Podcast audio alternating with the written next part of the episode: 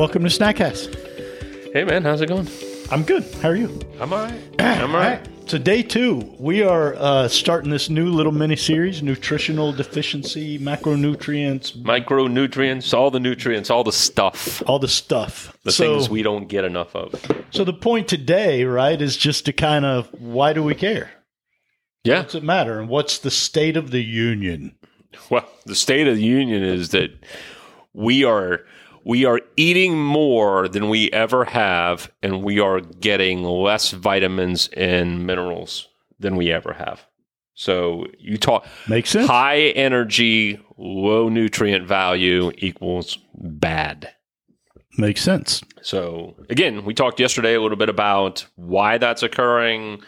You know, uh, it's not showing up in the the yield crops. It's not showing up in. Um, Uh, it's not showing up, obviously, in junk food. We're a faster-paced environment. We eat quickly. We don't eat whole foods. We eat processed sugars, processed foods, and it's crap. Yeah. So, yeah. so tell me why it matters. So you don't get enough vitamins and minerals. Big deal. Whoop de freaking do. Well, the textbook of natural medicine, fifth edition. I'm going to read it so I don't misquote it. They said that nutrition. Deficiency or nutrient deficiency is the most common cause of a depressed immune system. What happens when your immune system's depressed? You're about to get ill.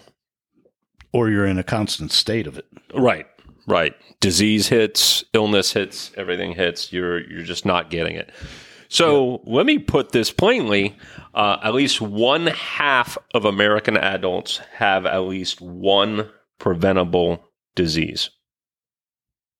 Say that again. At least half? half of Americans have at least one preventable disease. So going in line with this, what's causing all of our diseases, I would come to this conclusion right here. We're not getting our macro and micronutrients. It's a big problem. It's I, I would say it's it's either that or known poor choices, right? Excessive drinking, smoking. Yeah, but those are those are actually, when you look at the number of dietary calories that we get from, let's say, alcohol, I actually read that earlier. From alcohol, it's about four percent. I mean, is it a poor choice? Is it really suppress your immune system and some other things? You bet. But, I mean, four percent of our calories are coming from dietary. Yes, they are bad calories. no, no, I, that wasn't really my point as much as if... Half of all American adults have a preventable disease. Mm-hmm. There's only two ways you get it. You're not taking in enough of the right stuff, or you're doing something intentionally taking. I get in it. The, I get it. You're, the, you're the right. Stuff. Yep. So, um, so the funny thing about this is the rhetoric has never been higher, right? The balanced diet, right? I mean, decades of of. Food plates and food pyramids, decades, decades, decades of balance your diet out has done absolutely butkus to improve our situation. Well, it's a lot of misinformation, too. I was going to go one of two ways with that. Either we're not following it or it's not good information. No, it's it's uh, in in part, it's definitely bad information backed by big money. Um, case in point and why it's resonating with me. I'm dead center of the book, uh, The Great, Great Cholesterol Myth. Mm-hmm. And what they're comparing is saturated fats to polyunsaturated fats. And the difference is saturated fats are in large part natural fatty foods, uh, meats. Um, polyunsaturated are your vegetable oils. And the difference in the two. And it was, I guess, somewhere around maybe the seventies or eighties that... This big push for that, vegetable oils that, that vegetable they were healthier and healthier yeah. happened. Crisco, you know? Crisco, margarine, you know. Hey, that's good stuff, man. It's not a saturated fat. It's good for you, right? Yeah, yeah. So yeah, a lot of that kind man. of misinformation, but um, so it's funny you say fifty percent. The the basic that I found um, in two thousand twelve, the C D C said that ten percent of all Americans are nutrient deficient. Right. And upwards to thirty, thirty-five percent, depending on which nutrient you're talking about and then which different demographic, which was mainly gender or race, right? Um, I think it, it um, Black Americans are more likely to be vitamin D deficient. Okay. I believe. Um, and women were more likely to be iron deficient. So there's some demographic things at play. But um, but as know. a whole, I mean, you know, you, you can say, hey, you know, developing countries in the world are vitamin nutrition or vitamin deficient, blah, blah, blah, blah, blah. But this isn't, this crosses many thresholds here, many oh, demographics. Sure. This is not just. Food has never been more abundant in the West.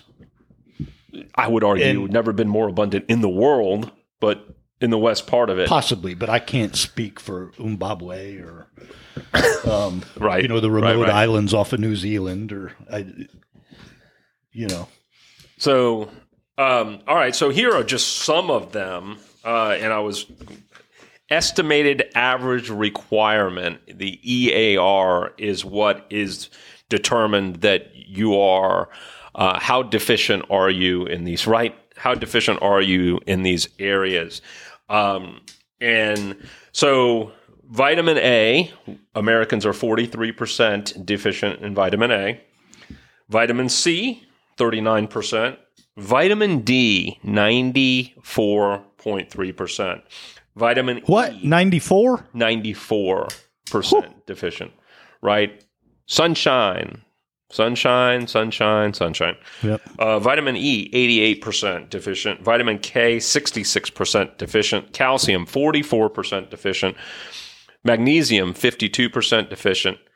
Uh, potassium, one hundred percent deficient. What? Yes. Um, one thing we are getting plenty of, though, is uh, sodium. We're zero point one percent deficient in sodium. Yeah. Uh, and then choline. ninety-one point seven percent. I don't know what choline is. Is there any of them that we are not deficient at all?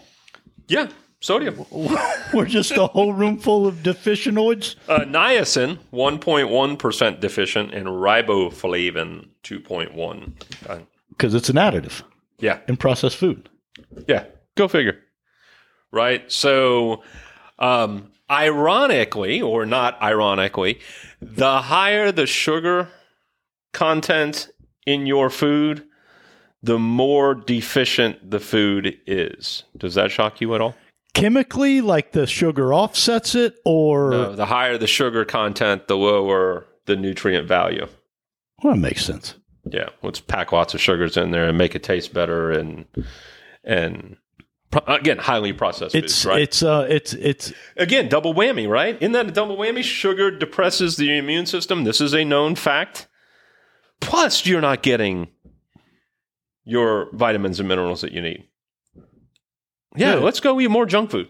Yeah, and when you say junk food, I mean, that's literally what it is. It's scientists, in the name of big food, have, this is from The Great Cholesterol Myth as well. Okay. Right? um, they obviously figured out a long time ago that fat, salt, and sugar combined appropriately produces the highest dopamine hits, which makes us temporarily say, the happiest. Say that again? Fat, salt, and sugar, when properly combined, provides the highest dopamine hit when consumed. So what are, what are they trying to... Pancakes, sausage, and syrup. Yum. I think, you know, potato chips, right? Right. Starch, sugar, salt, and deep fried. Yum. That's delicious. It's delicious. I'm excited. So, yeah, you know, it really kind of wrapping this up. I mean, I mean, we're gonna do we're gonna do deep dives yeah, into yeah, yeah. the specifics, uh, the specific vitamins and minerals and what you need and maybe how to get talk. Them. Ta- ta- tackle maybe tackle the, the top vitamins that that you know and how to fix them. You, you know, again, yeah, some of these just you can't take a pill. You can't. They can't. Your body does not absorb them that way. So how else do you get it? We'll talk about which that one was a hundred percent. Oh gosh, that was uh, potassium. Potassium. I know it's in bananas. And I don't know what else it's in. I bet you it's in like starchy greens. And But, you know, what, what function in the body does potassium do, right? So heck if I know, but we're going to try. We're going to dive into that. Right. Um, in a nutshell, the U S foods, right? We are energy rich and nutrient poor, right? Yeah. So, like, literally, you were talking. I'm getting excited here. Literally, you were talking just the other day about how you don't crave nearly what you used to crave, right? I don't. You're on predominantly right. a ketogenic diet, right. uh, paleo, right? Whole foods, lots of meats, lots of fats, and you don't crave the stuff that you used to, right? Correct. But a lot of Americans, they just keep piling on the sugar and the junk food, and they're hungrier than ever. It's your body's way of saying, I need more nutrients, right? Yeah. Get them in, get them into my body. so. But, so if you eat, someone says, you know, I'm hungry all the time. Well, your body, your body's probably not getting the vitamins and minerals it needs in order to satiate. And if you're, you know, occasionally sick with minor things, just common colds and what have you, again, the effects on the immune system. So, all right. All right, I'm ready. You ready? I'm ready, man. Let's dive into this. It's actually, this is probably one of them that I am going to learn the most because I know Jack nothing about it. Yeah, you and me both. Let's let's do it. So, common sense, though. Questions, comments, concerns, hit us at snackcast at yes dot fit. Stay moving. See ya.